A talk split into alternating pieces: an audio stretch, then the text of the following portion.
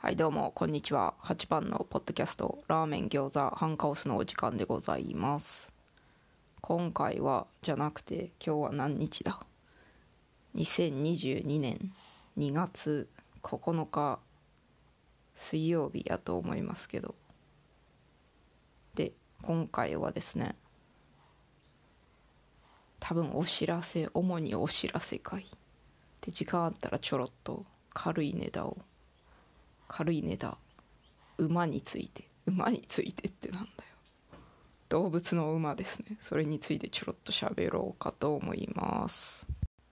そういうわけでお知らせ3つございましてまず1つ目ですけども健康のあれさんがやってらっしゃるポッドキャストで健康のあれこれというのがあるんですがそれで最近モノマネで好きなポッドキャストのタイトルコール真似してみたみたいなタイトルのちゃんと覚えてないんですけどタイトルそういうタイトルのが エピソードがございましてそれでなんと私のポッドキャストが紹介されましてタイトルコールのモノマネまでしていただいてもうめっちゃありがとうございます。嬉しいです。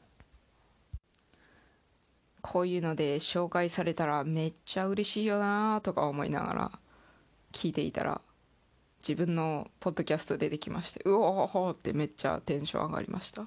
本当にありがとうございます。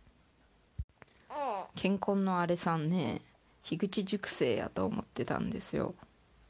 でも実は樋口塾生じゃなくてね私そのこのポッドキャストの育休の回育休についての回がね育児休業の育休ねその回がめっちゃ良くてその感想を樋口塾の Discord に載せてたんですけどそしてあれ建コンのあれさんの名前打ってもメンションに出てこないぞどうした？とか思いながらその感想を投稿していたんですけどね。誰も指摘してくれませんでしたね。多分みんな健康さんのことを樋口塾生だと思っているんじゃないでしょうか。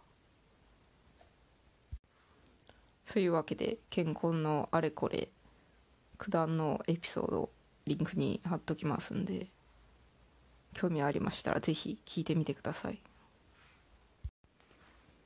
そして2つ目のお知らせですけども父のたわごとっていうポッドキャストやってらっしゃるしょうまさんがですねめっちゃ絵心ございましてね。そしてしょうまさんは樋口塾というか義地の完全人間ランドの住人かな。その住人がほとんど樋口塾生だということなんですけども。そのポッド主にポッドキャストやってらっしゃる方たちかな。その方たちのイメージ画像みたいなのを描いてくださっていまして。それでしょうまさんがよければ書いてあげますよみたいなこと言ってくださったんでぜひじゃあぜひお願いします言ってお願いしましてね。納期だいぶ納期はなんだ？納期は保証できないとか言ってたのにもう翌日とかにイラストが出来上がってなんだこの人は神か？と思いながらもう神ですか？とか言いましたけども。そういうわけでねそのイラストがねめっちゃいい感じなのでねこれをそういえばまだツイッターに載せてないな。ツイッターに投稿しておいてそのリンクを概要欄に貼っておきます。あとしょうまさんの父のターゴとも貼ってリンク貼っておきますんでね。是非見てみてください。キャラクターというかスタンド化していただきましてね。めっちゃいいんすよこれが。まず半分体の半分がカオスなんですよ。そして肩パッドみたいなのが餃子なんですよ。で多分ね髪の毛がラーメンの麺なんですよ。全体的にストーンフリー味を感じさせるデザインでねサングラスとかかけているしね。めっちゃ良いです。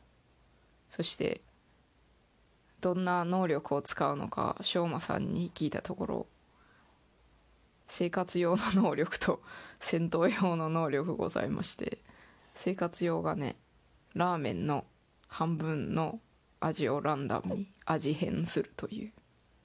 これは結構使えそうだなと。いいなと。でも私辛いの苦手やから辛いのになったら困るなという能力ですね。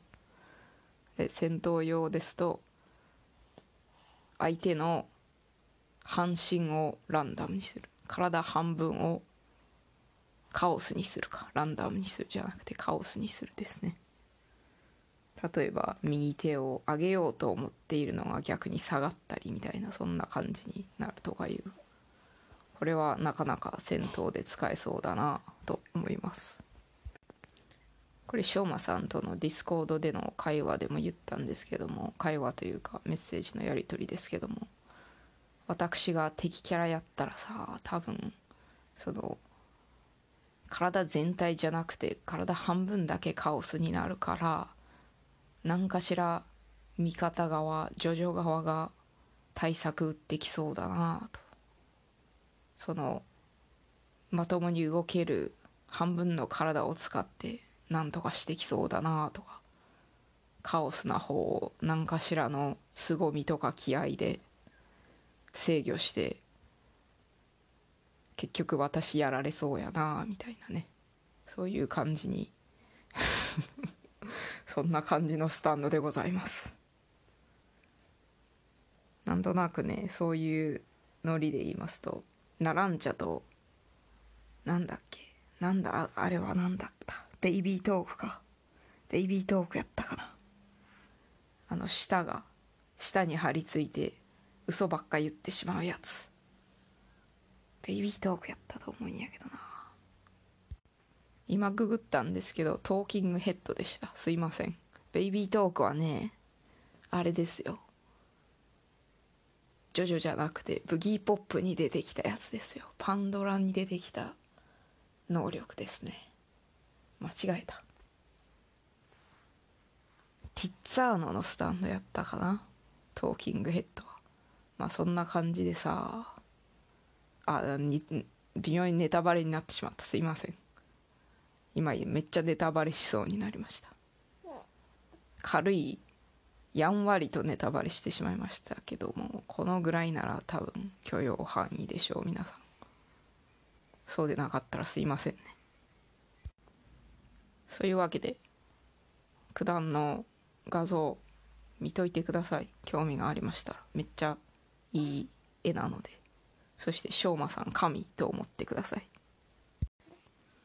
そして3個目のお知らせというかお願いなのだろうかこれは。私ねこのラーメン餃子ハンカオスの他にも2個ポッドキャストやっておりまして1つ目が8番のうろ覚え昔話。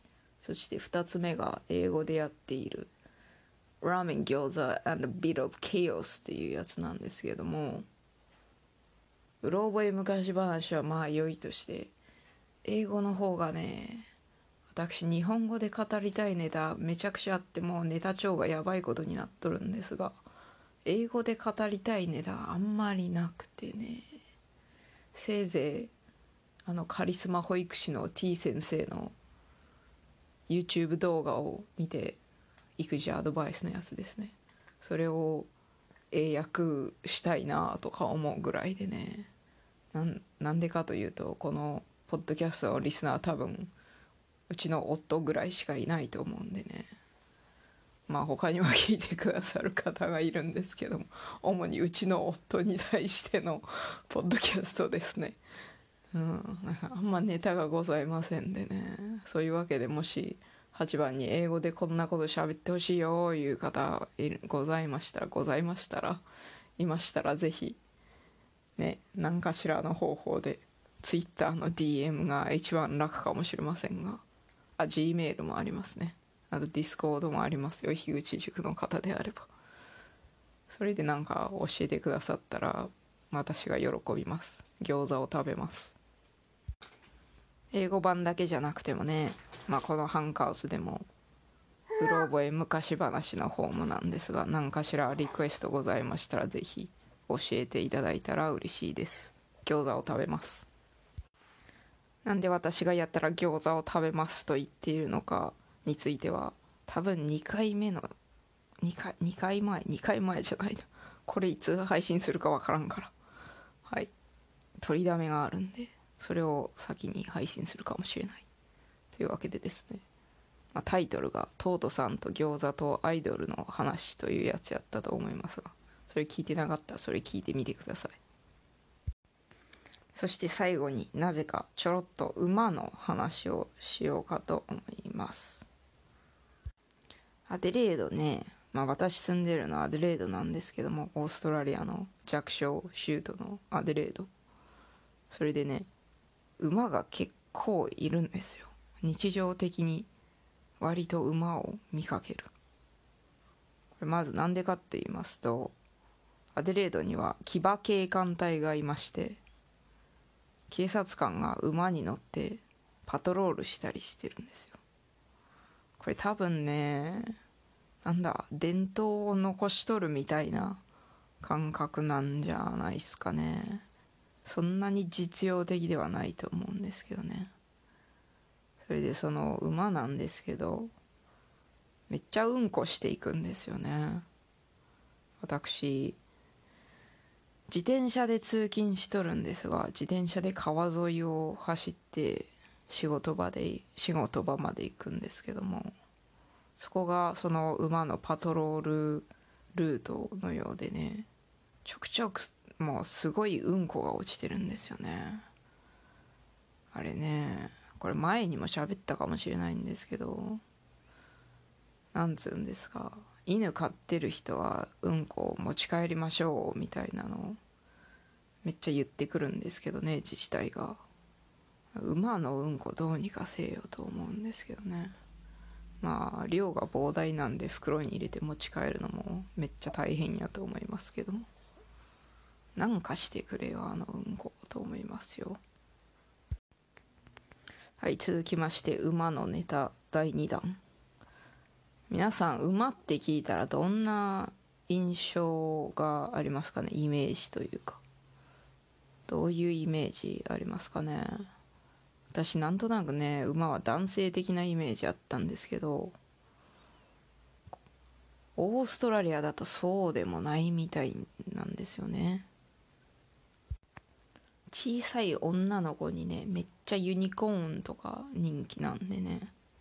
ユニコーンとか、まあ、ペガサスもある程度は人気なのか。でもユニコーンの方が圧倒的に見ますね。女の子の服とかにねユニコーン書いてあるのめっちゃあってね。アクセサリーとかにも。それからおもちゃにもねユニコーン系のおもちゃがめっちゃあるんですよ。ユニコーンとかポニー系のね。それでね何やったかな。なんなんかのまあいいわ。